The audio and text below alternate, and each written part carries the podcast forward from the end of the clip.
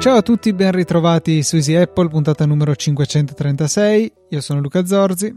Io sono Federico Travaini. Bravo, io sono tornato al mio posto, eh, sono stato sostituito dal grandissimo Christian che ha dato vita insieme a te a una puntata credo estremamente gradevole, io l'ho apprezzata eh, cambiando lato del microfono per una volta.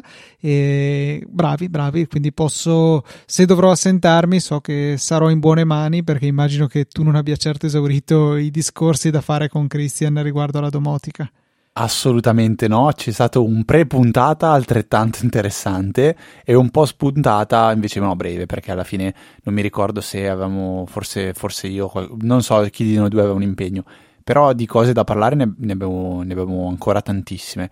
Sicuramente se dovrò assentarmi io spero tu eh, faccia la scelta giusta e possa invitare ancora Christian, nel caso eh, potremmo alternare, però diciamo che Christian secondo me è stato un ospite molto piacevole e sono dispiaciuto se qualche ascoltatore magari di domotica non ne vuole sentir parlare come qualcuno ci ha detto non mi avrete mai con la domotica, però io continuo a stuzzicare la curiosità e secondo me qualcuno ci sta cadendo. Infatti, nel gruppo Smart Home sono arrivate tanti nuovi freschi utenti a fare domande, a curiosare. Ecco, se parla, non parliamo di domotica in questa puntata, zero proprio, non ne vogliamo parlare quasi. Eh, però non pensate di fare domotica utilizzando HomeKit oggi come oggi. Secondo me, questo è proprio il mio personalissimo parere, opinione. Poi magari Luca smentirà o non, non, non, non la pensa così, però domotica oggi è voler smanettare un pochettino, secondo me, con eh, Home Assistant. Punto. Io la vedo così. Io non sono così integralista, sono convinto che la scelta di appoggiarsi ad Home Assistant sia vincente rispetto a, diciamo, eh, limitarsi a quello che offre il panorama HomeKit, come un po' ci suggerisce Enrico nella sua domanda, dice eh, anch'io sto domotizzando un po' alla volta tutta la casa, l'unico vero freno è che voglio solo HomeKit come server e di conseguenza ho parecchi limiti. Eh, diciamo che sì, secondo me sei un po' estremo nel tuo, nelle tue scelte, Enrico, perché eh, alla fine.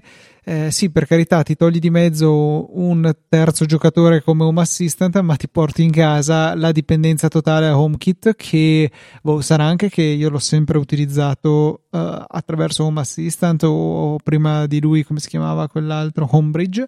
Eh, però ha sempre dimostrato di funzionare al 98% nel 98% dei casi, forse qualcosa di meno, ma comunque una cifra che non è il 100% e quindi quel, la percentuale mancante era piuttosto abile nel farmi, diciamo, alterare, ecco, in maniera più o meno colorita in base all'importanza di quello che stavo facendo. Eh, Home Assistant invece si è dimostrato molto più robusto, anche se è vero, c- ci sono molti casi di persone che eh, nel proseguire con i vari aggiornamenti incessanti di Home Assistant ogni tanto hanno avuto qualche problemino, ecco, quello, quello ci sta. Eh, Maurizio è uno di questi, spesso è stato tediato da, da rotture più o meno inspiegabili. De, de, della sua configurazione, insomma. Eh, però è sicuramente molto più ampia la, la rosa di dispositivi che è possibile integrare e il bello è che per contro tutti quelli supportati da Home Assistant praticamente tramite lui diventano poi controllabili anche da HomeKit eh, cosa che sicuramente è qualcosa di interessante. Eh, tra l'altro HomeKit per alcuni eh, tipi di accessori adotta il Bluetooth ad esempio le prese mi pare siano della Eve, Eve Energy mi pare si chiami così della Elgato eh, sono collegate tramite Bluetooth, quindi si è limitati al range Bluetooth eh, dell'Apple TV oppure del ehm, come si chiama dell'iPad che ci fa un po' da hub domotico e questo sicuramente ne limita ecco, l'utilizzabilità. Con Zigbee o con il wifi sicuramente si va oltre. Sì hai detto bene perché è proprio quello il van- cioè non quello è il vantaggio ma uno dei vantaggi è proprio che con Home Assistant c'è una semplice integrazione che permette di poi, poi di avere tutti i dispositivi o quasi anche su, su HomeKit e quindi possono funzionare con la nostra cara amica Siri, ma comunque bisogna avere in casa eh, un, un, hub, giusto? Cioè ci deve essere un iPad o un Apple TV in casa che eh, faccia, faccia da hub per HomeKit. Però domotica, dai, lascia, ne abbiamo fatto veramente una grande scorpacciata. Io, ripeto, avrei mille cose da raccontare. Magari una puntata potremmo farla anche un super speciale natalizio domotica. Invitiamo qua mezzo mondo e parliamo di tutto e di più per quattro ore. Sarebbe divertente per noi, forse non tanto per gli ascoltatori. Volevo raccontarvi una storia che credo sia importantissima, cioè uno di quei momenti in cui veramente chiedo eh, di fermarsi, di ascoltarmi, di eh, pensare a quello che vi sto raccontando, perché è successo a un mio amico che non è super avvezzo alla tecnologia, ma non è neanche un, un idiota. E questo mio amico è stato, diciamo, truffato con un, una tecnica di phishing che io trovo abbastanza eh, fatta bene, però che si poteva evitare facilmente. Praticamente cosa succede? Che questo mio amico è in cerca di un bot eh, di Telegram per non mi ricordo quale funzione. Il bot vuol dire come per esempio Trackbot. Trackbot è un bot che vi consiglio di usare, ve l'abbiamo consigliato più volte e è semplicissimo, cioè lo si trova su Telegram cercando Trackbot e permette di tracciare dei pacchi eh, delle spedizioni. Voi semplicemente digitate come, come, se stesse chattando con una vera persona, però dall'altra parte c'è un bot, e voi gli scrivete il pacco che vi interessa tracciare e lui vi eh, traccia il pacco per voi. Cioè, capisce se è di Bartolini, di SDA, di DHL, di, eh, di qualsiasi altra cosa, se ha dei dubbi ve lo chiede, vi dice guarda ho il dubbio, non so se è, se è SDA o poste italiane, non lo so. E, e, niente, lui poi ti manda le notifiche e ti dice, ti, ti, ti aggiorna sullo stato di avanzamento della spedizione. Ecco, questo mio amico cercava un, un bot per una funzione X che non, non, mi ricordo. Trova un bot e eh, quando inizia a usarlo gli viene chiesto il numero di telefono per confermare che la, l'identità sia la sua. Cosa c'è di, di, male? Niente. Quanti siti, quanti servizi, quante applicazioni ti chiedono il numero di telefono? È sempre, eh, diciamo così, una cosa delicata perché il numero di telefono forse dieci anni fa lo davi senza problemi, oggi un po' di meno. Eh, un po' meno volentieri lo, lo, lo, lo, condividi, però va bene, metti il numero di telefono e ti viene detto guarda ti mando un messaggio con un pin, per favore inserisci il pin. Cosa c'è di strano in tutto questo? Niente, assolutamente niente, sono io di mia volontà che ho cercato una, un, un bot, gli ho messo il numero di telefono, mi manda un PIN e glielo mando. Cosa succede nel momento in cui gli ho mandato il PIN? Cioè, gli ho mandato, mi sto impersonificando, però gli ha mandato il PIN. Cosa succede? Succede che riceve una notifica su Telegram con scritto un nuovo dispositivo ha effettuato il login. Mi chiama subito perché siamo, siamo molto amici, è un po' disperato, mi dice ma cos'è successo? Mi dice che un dispositivo ha fatto login dalla Germania mi ha raccontato cosa ha fatto e io subito gli ho detto guarda vai nelle impostazioni ci sono i dispositivi autorizzati troverai quello della Germania fai elimina e diciamo che gli hai tolto il permesso di accedere a Telegram. Lui l'ha fatto e ehm, quindi cosa è successo sostanzialmente? La persona che c'era dalla, o il bot che c'era dall'altra parte che stava facendo phishing ha, ha, ha usato ha chiesto prima il numero di telefono al mio amico poi ha usato un, un, telefono per registrarsi a Telegram con quel numero di telefono, quindi il telefono del mio amico. Quindi è come se il, uno sta provando a fare login su un sito con il vostro numero di telefono. E cosa succede? Che Telegram manda un messaggio di conferma a quel numero di telefono che è il tuo, quello con cui tu stai facendo il login su Telegram, con un PIN per dimostrare che sei tu. Problema che il il PIN è arrivato chi? Al mio amico. Il mio amico gliel'ha mandato al bot convinto che in realtà quello fosse un PIN per il funzionamento del bot, ma in realtà no, era il PIN per registrarsi a Telegram e quindi questa persona ha fatto login con Telegram. Cosa può aver fatto poi? Non si sa. Eh, la cosa che si può assumere è che tutto quello che c'era su Telegram è stato compromesso, quindi tutte le foto, tutte le chat, tutte le password, se ci sono password su Telegram, tutto quello che c'è su Telegram potenzialmente è compromesso, ti è stato rubato tutto Poi ovviamente dipende, magari uno eh, lo fa per ridere, lo fa per scherzare, lo fa per esperimento, magari non aveva, era, un, era uno che non so, sta, è un ricercatore che sta facendo delle, degli studi sul phishing e vuole vedere quanta gente ci cade e non ci farà niente, magari vi ricatta, magari non lo si sa che cosa può fare, però questa è una cosa ehm, brutta, cioè non, non auguro a nessuno di cadere una cosa del genere, cioè perdere il controllo per un attimo del proprio, del proprio account. Telegram comunque è un qualcosa che ha dentro una quantità di informazioni sulla nostra vita che è impressionante, si pensa a Whatsapp per esempio, per chi non usa tanto Telegram. Ecco, qual è la cosa più, ehm, più assurda di tutta questa cosa qua? Che in realtà quell'amico sono io cioè, non è successo a mio amico, ma è successo a me. Eh, l'applicazione, che, il bot che stavo cercando era un bot per tracciare un volo aereo che avevo già usato in passato, eh, che non trovavo più. Ho cercato su Google un bot per eh, tracciare gli aerei perché c'erano i miei genitori che stavano viaggiando in America e ho, ho trovato il primo che, che, che, mi ha, che, mi ha, dato Google come risultato e eh, quando mi è stato chiesto il numero di telefono, inizialmente ho detto no, non lo faccio.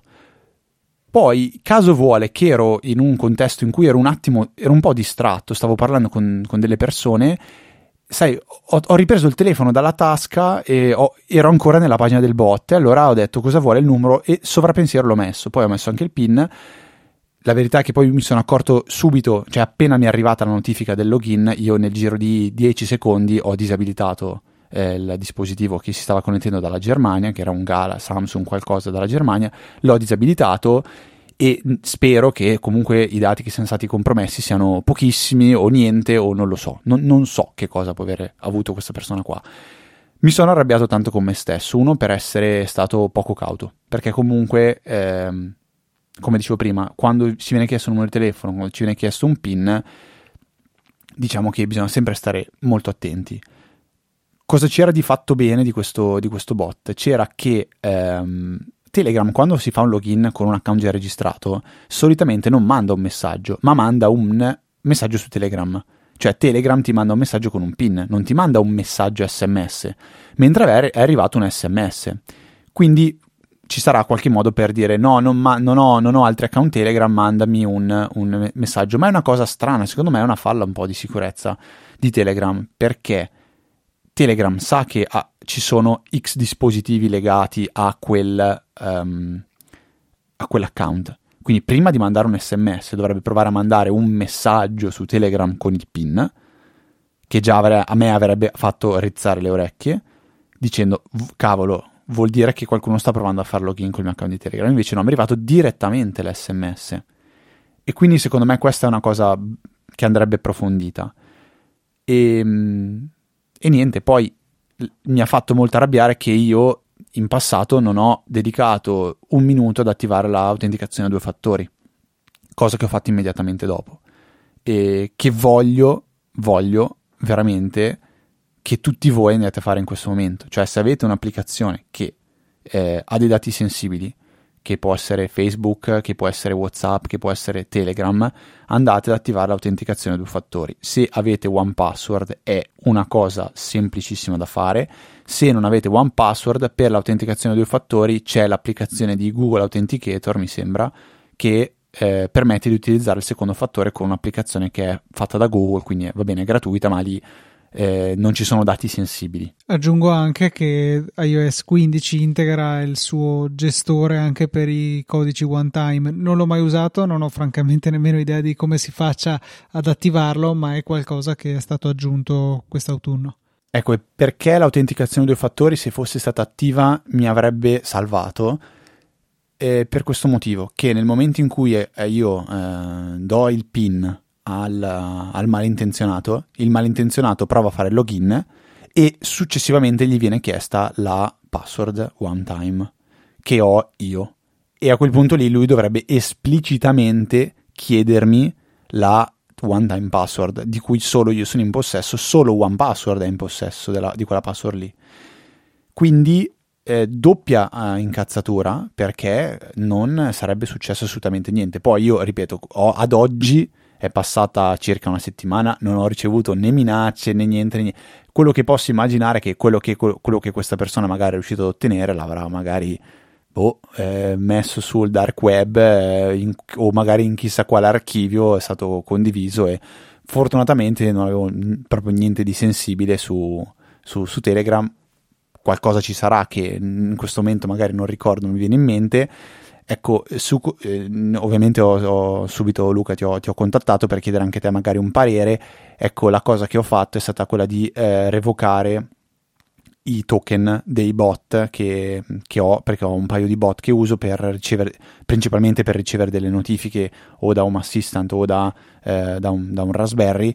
Ho revocato i token, che significa semplicemente che i token eh, quindi delle, delle, chiavi alfanu, alfanumeriche delle stringhe eh, sono state eh, disabilitate, ne sono state generate delle nuove, per me è semplicemente bastato andare a copiare e incollare le nuove stringhe dei due bot dentro le varie applicazioni e tutto è tornato a funzionare, quindi alla fine danno a me oggi zero, mi sento di dire, però eh, sono son sicuro che mai eh, commetterò più un errore del genere, starò super attento perché sono stato scottato e sono stato scottato tanto perché tanto anche nell'orgoglio onestamente e autenticazione a due fattori ovunque, ovunque, ovunque, veramente. In Telegram ci vuole un secondo, vi chiede di generare una password praticamente. Stop. Aggiungo però, devo infierire un attimino perché Vai. tu dici non hai subito nessun danno. Ad che oggi, tu sappia, Che tu sappia. Ad no, oggi, ma sì, non dicendo... neanche, esatto, cioè perché ad oggi è corretto, ma il problema è che tu non sai se li hai subiti e non sai se ne subirai degli altri. Cioè, tutta la tua eh, storia, la cronostoria, perché ecco, questa è una cosa che è un pregissimo di Telegram, la completa sincronizzazione. Sì, delle, di tutte le chat, ma è anche un difettissimo in questo caso perché chi entra ha accesso a tutto lo storico dall'alba dei tempi ad oggi. Chissà cosa c'era là dentro, qualche password magari che hai passato così senza pensarci più di tanto, eh, che magari non era neanche riciclata, però non è stata cambiata nel frattempo perché, perché mai avresti dovuto cambiarla. Ecco quindi che insomma ci sono dei, dei, problemi potenziali che non sai bene se si manifesteranno. E un po' questo a me farebbe stare un attimino eh, un po' sulle spine. Eh, io fortunatamente l'avevo già attivata l'autenticazione a due fattori su Telegram, mi hai fatto presente che c'è anche su WhatsApp e ho provveduto ad attivarla anche lì, insomma eh, meglio averla su tutti, su tutti i servizi che hanno un vago senso, cioè magari se vi siete registrati su un sito inutile per, di quelli che tipo per vedere gli allegati dei forum vi serviva l'iscrizione, vabbè pazienza, cioè se anche viene perso, amen, però dove è un qualche servizio fortemente legato alla vostra identità, alla vostra persona, come un social, come un'applicazione di messaggistica, eh, peggio ancora se ci sono soldi collegati, allora là sia strom- estremamente importante avere il doppio fattore attivo, anche se fate un una scelta pigra come quella che faccio io, cioè di tenere tutto in one password, eh, sicuramente è molto molto meglio rispetto a, a non averlo proprio il secondo fattore. Sì, cioè per violare one password, diciamo che quella password è quella che penso tu non dirai mai a nessuno veramente, cioè sei sicuro che mai la, la dirai a nessuno, quindi non, non, non, è come il PIN o il numero di telefono che magari con leggerezza dai e quindi la one password è, cioè, è sicu- mi sento dire che è, è su- assolutamente sicura. E, e, poi il secondo fattore cioè, ti dà quella consapevolezza che effettivamente c'è un qualcosa di, di sta avvenendo un login eff- effettivamente ehm, perché, perché ti viene richiesto. Io sono d'accordo con te, condivido, cioè ho passato un weekend dove ero visibil- visibilmente turbato, eh, mi dava fastidio perché non ho idea veramente di che cosa possa essere fatto. Posso, possono essere usate magari uh, contro, ti possono essere usati dei, dei messaggi di, di, qualsiasi tipo, cioè magari eh, prendono un messaggio che hai mandato e lo usano contro di te. Però questa cosa che ho pensato, effettivamente oggi quanto è facile creare un fake. Cioè, volendo, io posso creare una chat tranquillamente dove tu dici le, le peggio cose e pubblicarlo su Twitter. E cos'è la mia parola contro la tua? Cioè dovrebbe intervenire Telegram per vedere se sui server effettivamente ci sono quelle chat lì.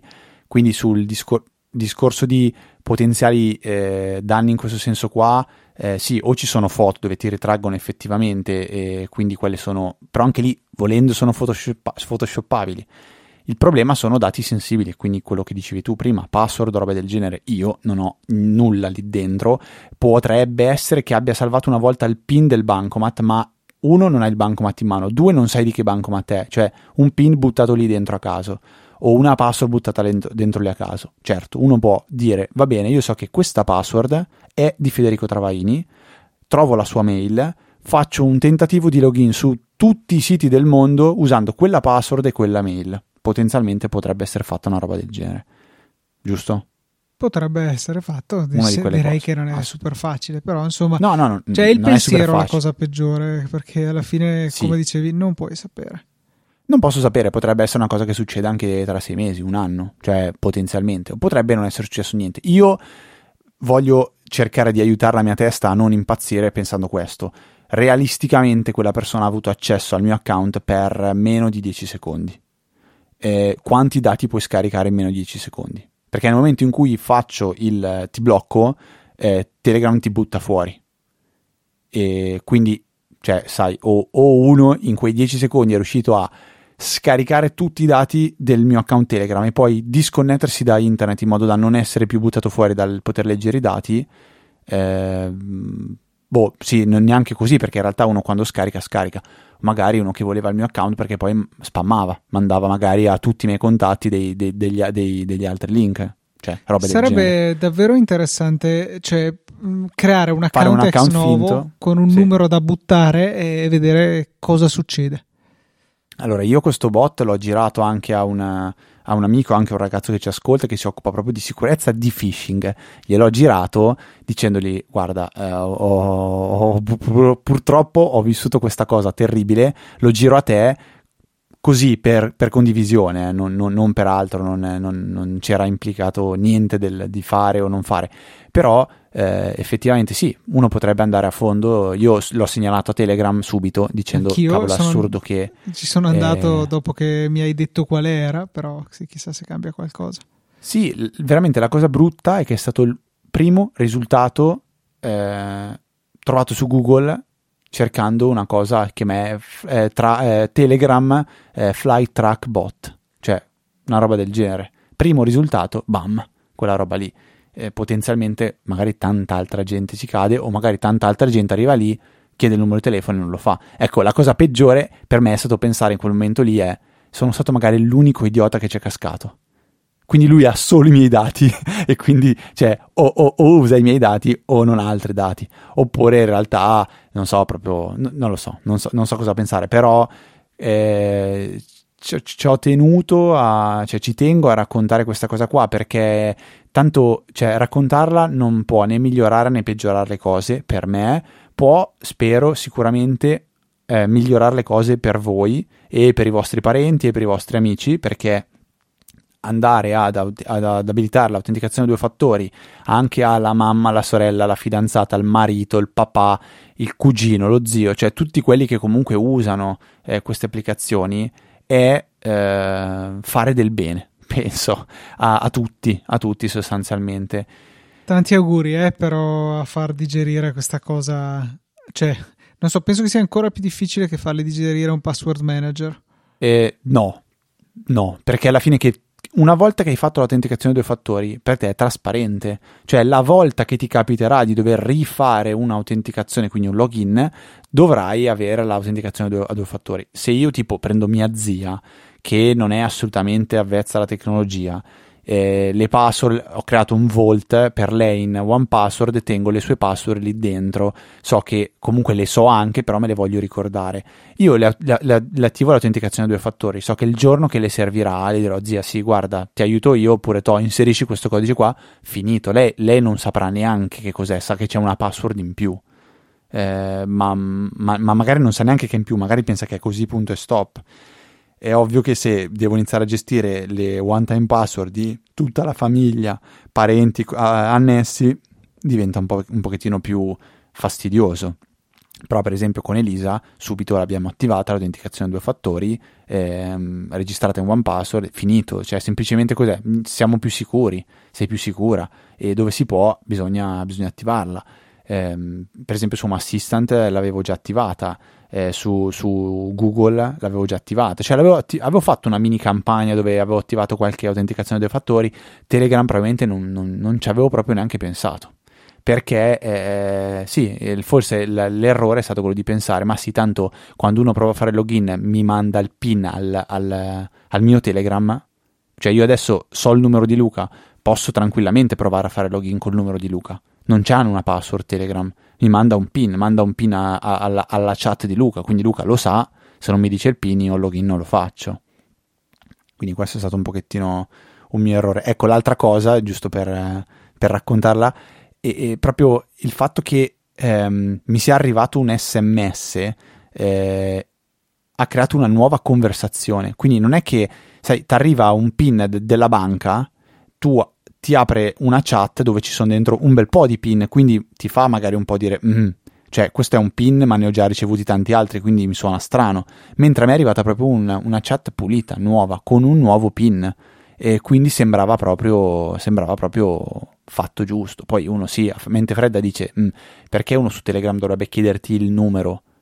Che il numero teoricamente è già Telegram, cioè Telegram è il numero di telefono, quindi lui il numero lo sa già teoricamente, no perché finché magari un bot non può sapere il numero ma sol- sa soltanto il nickname, per esempio, però lì dico perché dovevo darglielo. Non lo so, è un insieme di cose, io adesso posso soltanto, cioè la vita va avanti, quindi devo andare avanti inevitabilmente a, a vivere la mia vita e se dovesse succedere qualcosa lo, lo gestirò, va bene, è così per forza. Cavoli, Fede, è un'avventura piuttosto, piuttosto intensa. Eh, non lo so, cioè hai raccontato bene i tuoi stati d'animo, eh, il messaggio che deve passare è quando vi chiedono il numero alzate tutte le antenne di cui siete dotati e veramente pensateci parecchio perché eh, il numero di telefono vuol dire tanto, cioè non è una password, non è un accesso completo, però insomma è un dato molto molto sensibile e in questo caso l'hanno utilizzato per fare del male e quindi eh, hai provato sulla tua pelle cosa significa e come giustamente dicevi non ci cascherai mai più. Sì, assolutamente in 30 anni una volta è successo, spero per i prossimi 30 non succederà mai più.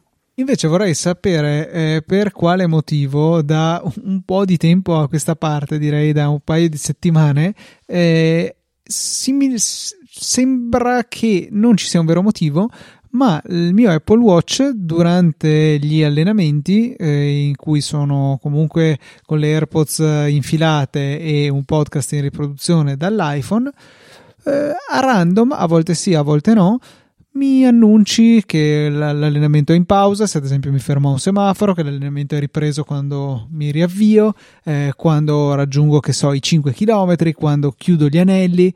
Perché?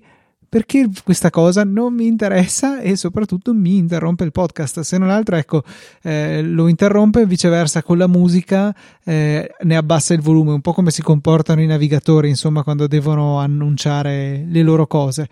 Eh, sarei curioso di sapere perché ha cominciato a fare questa cosa, ma soprattutto perché lo fa solo qualche volta. Questo mi fa pensare che non ci sia, cioè o è un bug o non c'è un'impostazione, perlomeno io non l'ho vista, non l'ho cercata con grande insistenza, ma è qualcosa che mi risulta del tutto nuovo. Non è dentro le impostazioni di tipo Siri, cioè che annuncia tramite Apple Watch. Ma quelle sono tipo le, le notifiche, quali i messaggi, le, le, letture. E magari non hanno quelle granularità che serve per dire questo sì, questo no, e lui annuncia un po', un po tutto. Può essere, cioè diciamo che è una novità però per me, perché in passato non lo faceva e, e va bene così, andava bene così. Cioè, o meglio, mi interesserebbe se stessi correndo, cioè stessi facendo quello che potrebbe essere visto come un vero allenamento. Eh, per me avere l- la tracciatura dell'attività attiva mentre vado in bicicletta dai per il lavoro eh, è molto relativo, cioè non è una cosa che faccio con lo scopo di allenarmi, sicuramente con lo scopo comunque di eh, muovermi, è un, una cosa che della quale sento tantissimo la mancanza quando non ce l'ho. La settimana scorsa non c'ero perché sono stato eh, in Germania per una fiera e, e lì ho proprio notato che non avere la mia bicicletta, andare a farmi quei 8 km e poco più andare altrettanti a tornare dal lavoro ogni giorno è qualcosa che assolutamente mi è mancato tantissimo. Ecco, però quello non è per me un allenamento che, eh, sul quale mi interessa sapere esattamente la velocità media, che questo, quell'altro, come invece potrebbe insegna- interessarmi mentre vado a correre, cosa che accade ogni, ogni morte di papa o poco più di frequente ultimamente.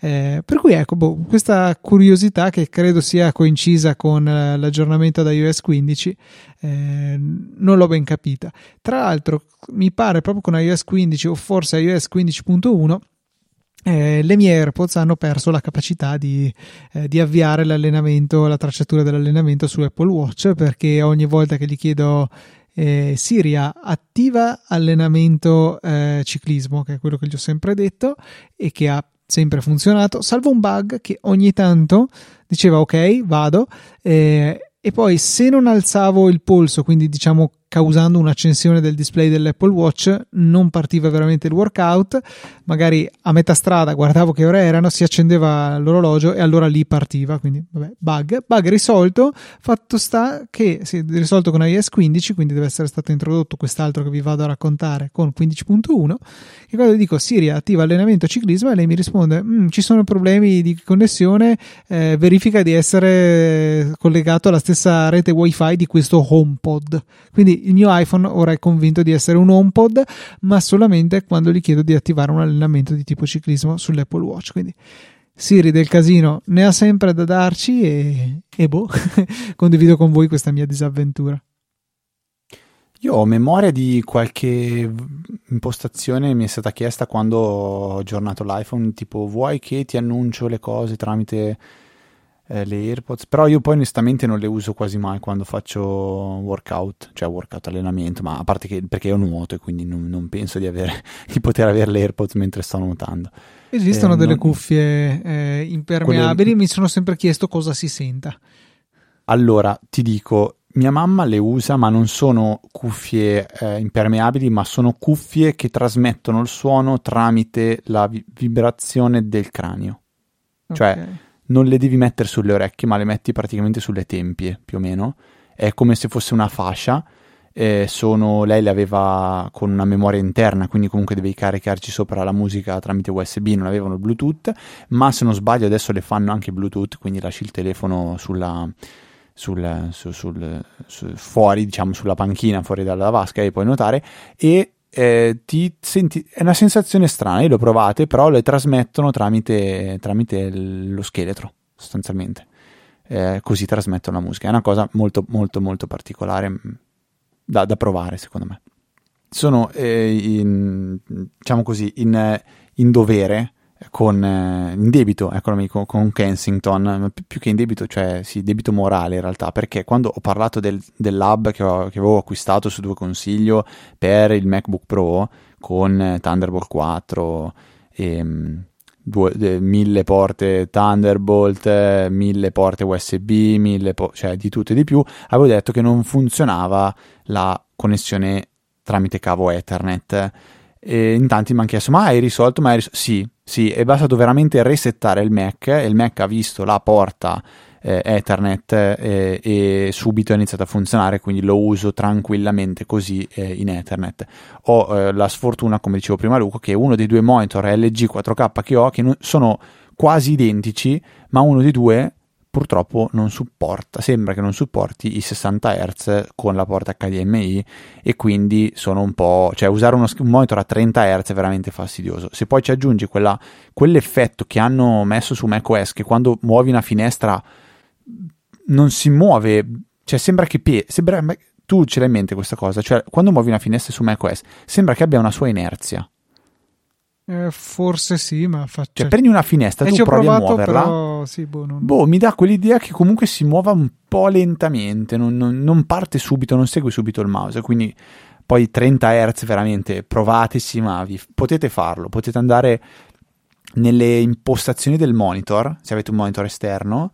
Eh, proprio adesso non mi ricordo la voce esatta, vado in, mi sembra in schermi, eh, si apre il monitor c'è, eh, esatto, cioè permette di scegliere la, la frequenza, nel mio caso, di, di, di, di refresh, eh, eventualmente la, la, rotazione e il profilo colore. Provate a mettere a 30 Hz usate il monitor e poi dopo 5 secondi vi, viene, vi vengono i capogiri dal fastidio. Quindi no, bocciatissimo purtroppo in questo momento sono con un solo schermo e sto, sto soffrendo. Anche se mi capita spesso di staccarlo dal Thunderbolt e usarlo in giro per la casa, il, il MacBook è bello, bellissimo, bellissimissimo. Potevo prendere un Air, sì. R- rubo un consiglio da... Tu, mh, sarebbe bello che tu lo, fa- lo faccia in, in, diretta, Luca, ma mi sa che è un po' troppo lungo. Eh, rubo un consiglio che è stato un gingillo di Digitalia ormai 3-4 puntate fa che eh, mi, è, mi, è, piaciuto tantissimo e credo valga la pena con, condividerlo anche qui si chiama Coding Font eh, by Typogram. Il sito è codingfont.com e consiste in una gara tra font per, diciamo, programmare. È un, è un torneo.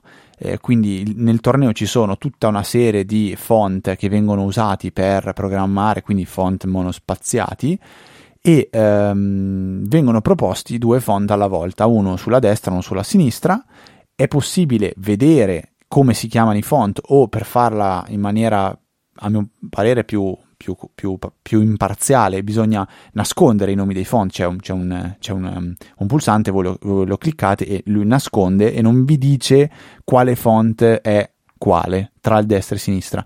E voi cosa fate? Votate quale dei due preferite e continuate a votare finché alla fine rest- e ad esclusione resterà soltanto un solo font o gli ultimi due finalisti, ecco mettiamola così a quel punto quelli teoricamente sono i font che voi avete scelto come i più leggibili, quelli più gradevoli per voi e a quel punto vi andate a vedere quali sono e ehm, nel mio caso erano erano due che si chiamano Ubuntu Mono e l'altro si chiamava Anonymous Pro. Entrambi sono due ehm, due font che si possono scaricare tranquillamente da Google Font, gratuiti, scaricati, installati nel Mac e dentro le impostazioni di Sublime Text ho de- definito, in questo caso sto usando Anonymous Pro e bene, niente così, è un, è, un, è un giochino molto simpatico. Luca, magari mentre parlavo lo stavi facendo? No. No, lo farò però prima o poi. Lo farai e ci farai sapere. I miei vincitori sono quei due qua. Molto interessante, carina come idea, non mi ero mai nemmeno posto il problema. Eh, che font usi tu, scusa, giusto per, per, non so neanche se sai rispondere a questa domanda. Che esatto, font usi? No. Quello di default. Quello di default. Eh, invece volevo dare un, un, annuncio di pubblico servizio, eh, un PSA, eh, riguardo ai dispositivi Apple e eh, le reti wifi a 2,4 GHz. Eh, facciamo, dai, già che ci siamo, un piccolo excursus sulle reti wifi. Ci sono due macro frequenze delle, del wifi, i 2,4 GHz e i 5 GHz. I 2,4 GHz vanno più lontano, hanno un raggio maggiore, ma purtroppo sono più lenti. Il contrario è valido per i 5 GHz.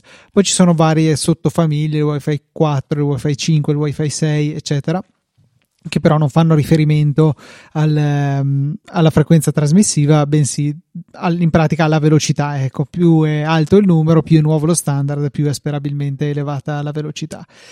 Per quanto riguarda il eh, wifi a 2,4 GHz, che diciamo è quello principalmente usato in domotica, ma che vi auguro di non utilizzare seriamente per eh, l'utilizzo con i vostri dispositivi perché è tendenzialmente affollato, lento e spesso inaffidabile, eh, i dispositivi Apple hanno un comportamento che eh, secondo me è anche corretto, ma non è eh, diciamo condiviso da tutto il resto dell'universo dei dispositivi. Nei 2,4 GHz uh, avrete fatto caso che ci sono 11 canali, in certi casi 13, ma facciamo finta 11. Eh, I canali eh, sono, diciamo, dei leggeri movimenti attorno ai 2,4 GHz. Fa, dico una stupidata, magari il canale 1 è 2,400 GHz, il canale 2 è 2,401 GHz e avanti così. Insomma, sono leggermente spostati l'uno dall'altro, ma in realtà hanno una determinata larghezza. La larghezza corretta è di 20 MHz. Avere canali da 20 MHz fa sì che i canali 1, 6 e 11 siano abbastanza distanti, scentrati tra di loro da non disturbarsi a vicenda. Tutti gli altri uh, sono uh, in qualche maniera sovrapposti. Tipo il canale 1 e 2 sono in larga parte sovrapposti e dispositivi che parlano in contemporanea su questi due canali, ad esempio due reti di due case diverse però abbastanza vicine da sentirsi a vicenda, si disturberanno. C'è anche la possibilità con alcuni dispositivi di impostare come larghezza del canale 40 MHz. 40 MHz è una cattiva idea a meno che non siate nel bel mezzo del nulla in mezzo a un campo oppure sulla cima dell'Everest dove non rischiate di avere altre reti wifi perché non solo riuscirete nell'intento di rompere le balle a tutti i vostri vicini perché sicuramente andrete a sovrapporvi alla sua rete wifi anche magari lui ha fatto il bravo si è messo 20 MHz però non può trovare canali non almeno parzialmente occupati dal vostro eh, fastidiosa rete a 40 MHz e qual è lo scopo? Ma si ottiene un po' di velocità in più, ma se siete gli unici al mondo. In una situazione normale, 40 MHz vi garantite solo di disturbare gli altri, ma anche di ottenere disturbi da parte degli altri. Quindi, pessima idea. Eh, Apple riconosce questa cosa e i suoi dispositivi, tutti i suoi dispositivi, non si connettono a una rete a 40 MHz di canale sui 2,4 GHz. Vedrete la rete, ma non riuscirete a connettervi anche se la password sarà quella giusta. Eh, avevo un amico il cui iMac non si collegava iMac alla sua rete wifi perché? Perché il, il modem del suo provider aveva simpaticamente deciso di dare come impostazione predefinita i 40 MHz o forse l'impostazione ibrida 20-40 che non mi è mai stato chiaro esattamente che cosa faccia. Fatto sta che è entrato nell'interfaccia di amministrazione, ha messo il canale a 20 MHz e tutti i suoi problemi si sono risolti. Quindi ecco, l'annuncio di servizio di questa puntata è controllate le impostazioni del vostro modem e bloccatelo a 20 MHz. Farete un servizio a voi stessi e a chiunque vi abiti entro qualche centinaio di metri, qualche decina di metri. Mo- modem o router? Eh, mi sono perso questa cosa qua. Qualsiasi cosa emetta un wifi, diciamo. Ok, quindi sostanzialmente adesso vado a controllare il mio amplify cosa fa di bello. Ammesso e... che te lo dica l'amplify perché è una scatoletta un po' chiusa, un po' punta e clicca, non, Guarda, non amo molto. Andiamo a vedere in, in, in assoluta diretta, wireless, nelle impostazioni, nome, bla bla bla. Nome, sarà on e off. Paese. Uh, no, non c'è, no, non ovviamente. Come pensavo. Io. No, c'è la parte avanzata, vediamo magari. Sì, larghezza di banda. Guarda, 2.4 GHz, 20 MHz. Oh, perfetto. Allora 5 sei... GHz, 80 MHz. Ecco, sui 5 GHz c'è molto più spettro a disposizione.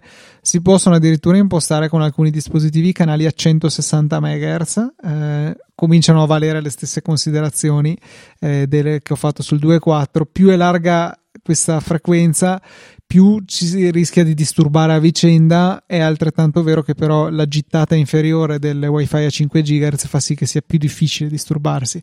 Eh, I 5 GHz mi pare possa usare canali da 20, 40, 80, 160 MHz e io me ne sono sempre sbattuto, ho messo 80 e non ho mai notato grandi eh, grandi problemi di disturbi eh, né a, a, casa dei miei che comunque è una casa abbastanza isolata distante da altre reti a 5 GHz né a casa mia che abitando in condominio altre reti le vedo ma non, non ci disturbiamo a vicenda sui 5 GHz sui 2.4 non ho idea di cosa succeda.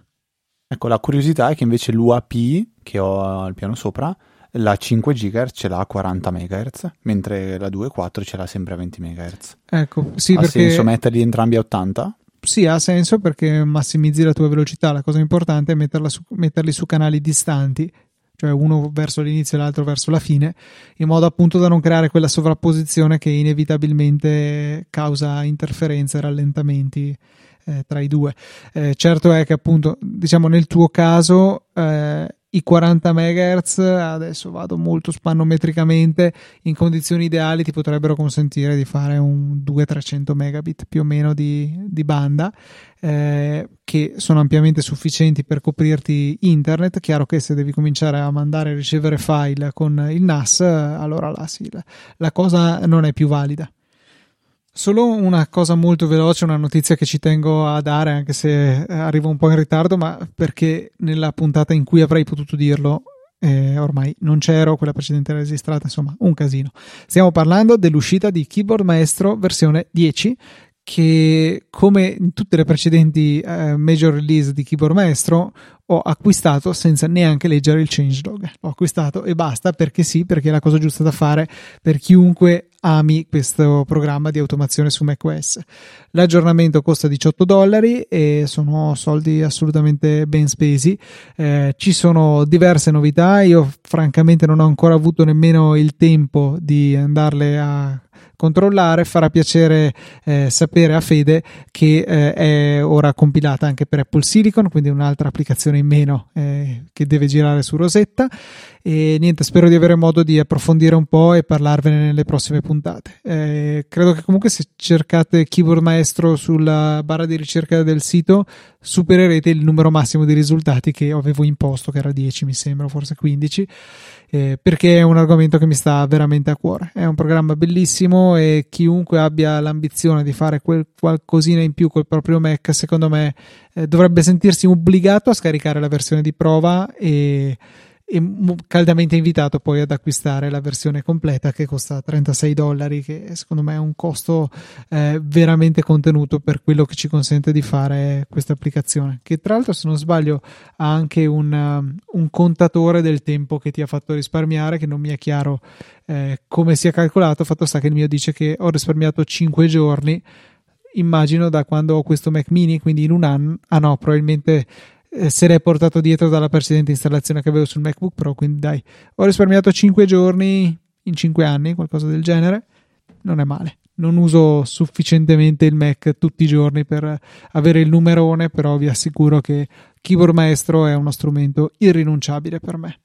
Devi usare Keyboard Maestro per, dir, per farti il calcolo di quanto hai risparmiato grazie a Keyboard Maestro. Non lo so, ti dico, in tutte le puntate viene utilizzato per due macro funzioni mettermi segnalini di dove cambiare il capitolo e dove fare le correzioni nel montaggio. Che potresti e... usare Alfred forse?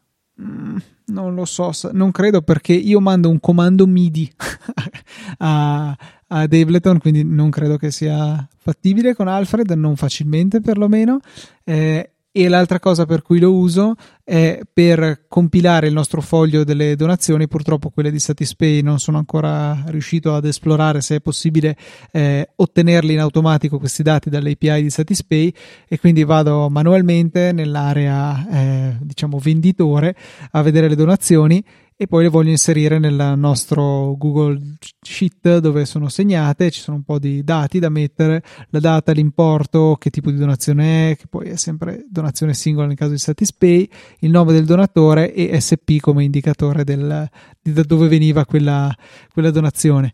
Ebbene, io premo, seleziono la cella dove voglio inserire, o meglio la prima cella della riga, premo Shift Option D, che non è vero, ho un altro, un'altra, eh, ah sì, option D, ecco, no, lo sanno fare le mie dita, non lo sanno fare la mia voce, la mia testa, mi viene fuori che tipo di donazione voglio inserire, Satispay, ci sono ancora quelle vecchie di quando dovevo segnare a mano anche Satispay, no meglio ehm, Stripe, quindi Apple Pay e compagnia e PayPal mi chiede chi è la persona, qual è la data e poi mi formatta la, la riga così come la voglio e per me è un risparmio di tempo enorme. Ancora una volta, ho solo appena appena grattato la superficie di Keyboard Maestro, ma sappiate che questo, questo programma è estremamente flessibile e per me è davvero irrinunciabile. Detto questo...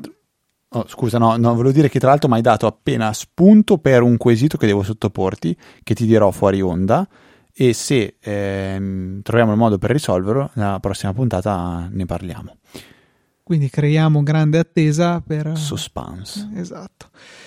La suspense invece la rompiamo con i donatori di questa settimana, che sono parecchi, anche perché tu non avevi considerato i nostri gentili supporters tramite Satispay la settimana scorsa, quindi doppia dose questa settimana. Un sentito grazie a Matteo Semenzato, Paolo Massignan, Matteo Salati, Ivan Vannicelli, Alessandro Di Nardo, Dylan Tangredi, Nicola Gabriele D, Luca P, Alessandro F e Nicola Gabriele D di nuovo perché c'erano due donazioni spaziate da un po' di tempo e che purtroppo non abbiamo avuto modo di ringraziare tempestivamente. Quindi doppio grazie a Nicola e doppio triplo grazie a tutti voi che veramente in questi anni ci avete supportati. Se anche tu che in questo momento senti quella coscienza sulla spalla che ti suggerisce di fare una donazione, sezione supportaci di easypodcast.it, ci sono tutti i vari metodi con cui potete, diciamo, entrare a, parte, a far parte della famiglia dei supporter di Easy Podcast in maniera estremamente concreta, ecco. E abbiamo ricevuto anche un sacco di recensioni questa settimana, talmente tante che ne leggeremo una parte oggi, una parte settimana prossima, altrimenti dovremmo fare praticamente la puntata bis, perché siamo contentissimi che abbiate lasciato le recensioni, a noi fanno tanto bene. Guardavo anche questo weekend, eravamo ancora secondi in classifica su Apple Podcast nella sezione tecnologia, quindi è veramente una cosa fantastica dopo 500 e passa puntate avere ancora questo, questa presenza dentro Apple Podcast. La prima recensione arriva da Rumore 20, 5 stelle, dice Luca e Federico, gli amici mai visti. Sì, li categorizzo proprio così, amici, anche se non li ho mai incontrati. Ascolto il loro podcast ormai da qualche anno e non perdo mai una puntata, anzi sono tornato indietro nel tempo, di parecchio direi, perché ho capito che qualcosa di buono ed utile si riesce sempre a trovare anche a distanza di anni, assolutamente da seguire ed ascoltare anche nelle loro varie derivazioni, che mi hanno portato a conoscere altri personaggi interessanti. Ciao Maurizio. E non può mancare un bel ciao mamma. Grandissimo, veramente recensione fantastica, super apprezzata. La seconda, Luca? La seconda recensione ci arriva da Luca underscore O67 che dice il mondo della mela ogni settimana è un appuntamento immancabile. Grandissimi, grazie anche per tutta la domotica. Luca. Quindi grazie Luca. Terza e ultima di questa settimana. Giugiuster con 5 stelle dice due nerd, ma non troppo. Seguo questo podcast da diversi anni, ma con la, con la regolarità che vorrei. I due, I due, protagonisti sono la coppia perfetta perché si bilanciano grazie alla passione comune, ma con punti di vista completamente complementari sul mondo della tecnologia e non solo grazie anche per questa recensione e effettivamente sì, è proprio così, cioè c'è due punti di vista diversi, due idee diverse, però alla fine 11 anni di amicizia e di eh, complementarità esiste? Boh, penso di sì, podcast complementarità, la chiamiamo così. Vi ricordo che se volete lasciare una recensione eh, a noi fa molto piacere eh, leggerla anche in puntata e lo fate tramite l'applicazione Apple Podcast. Cercate Easy Apple e andate a lasciare una recensione a noi arriverà automaticamente e qua sentite qua un'altra cosa dalla Easy Apple.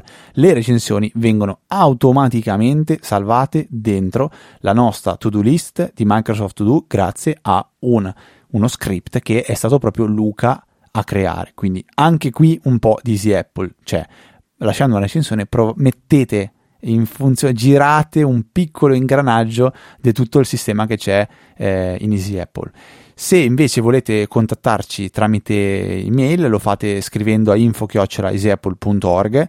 Vi invitiamo a far parte della nostra EasyChat, trovate il canale su Telegram dove si può parlare di tutto e di più.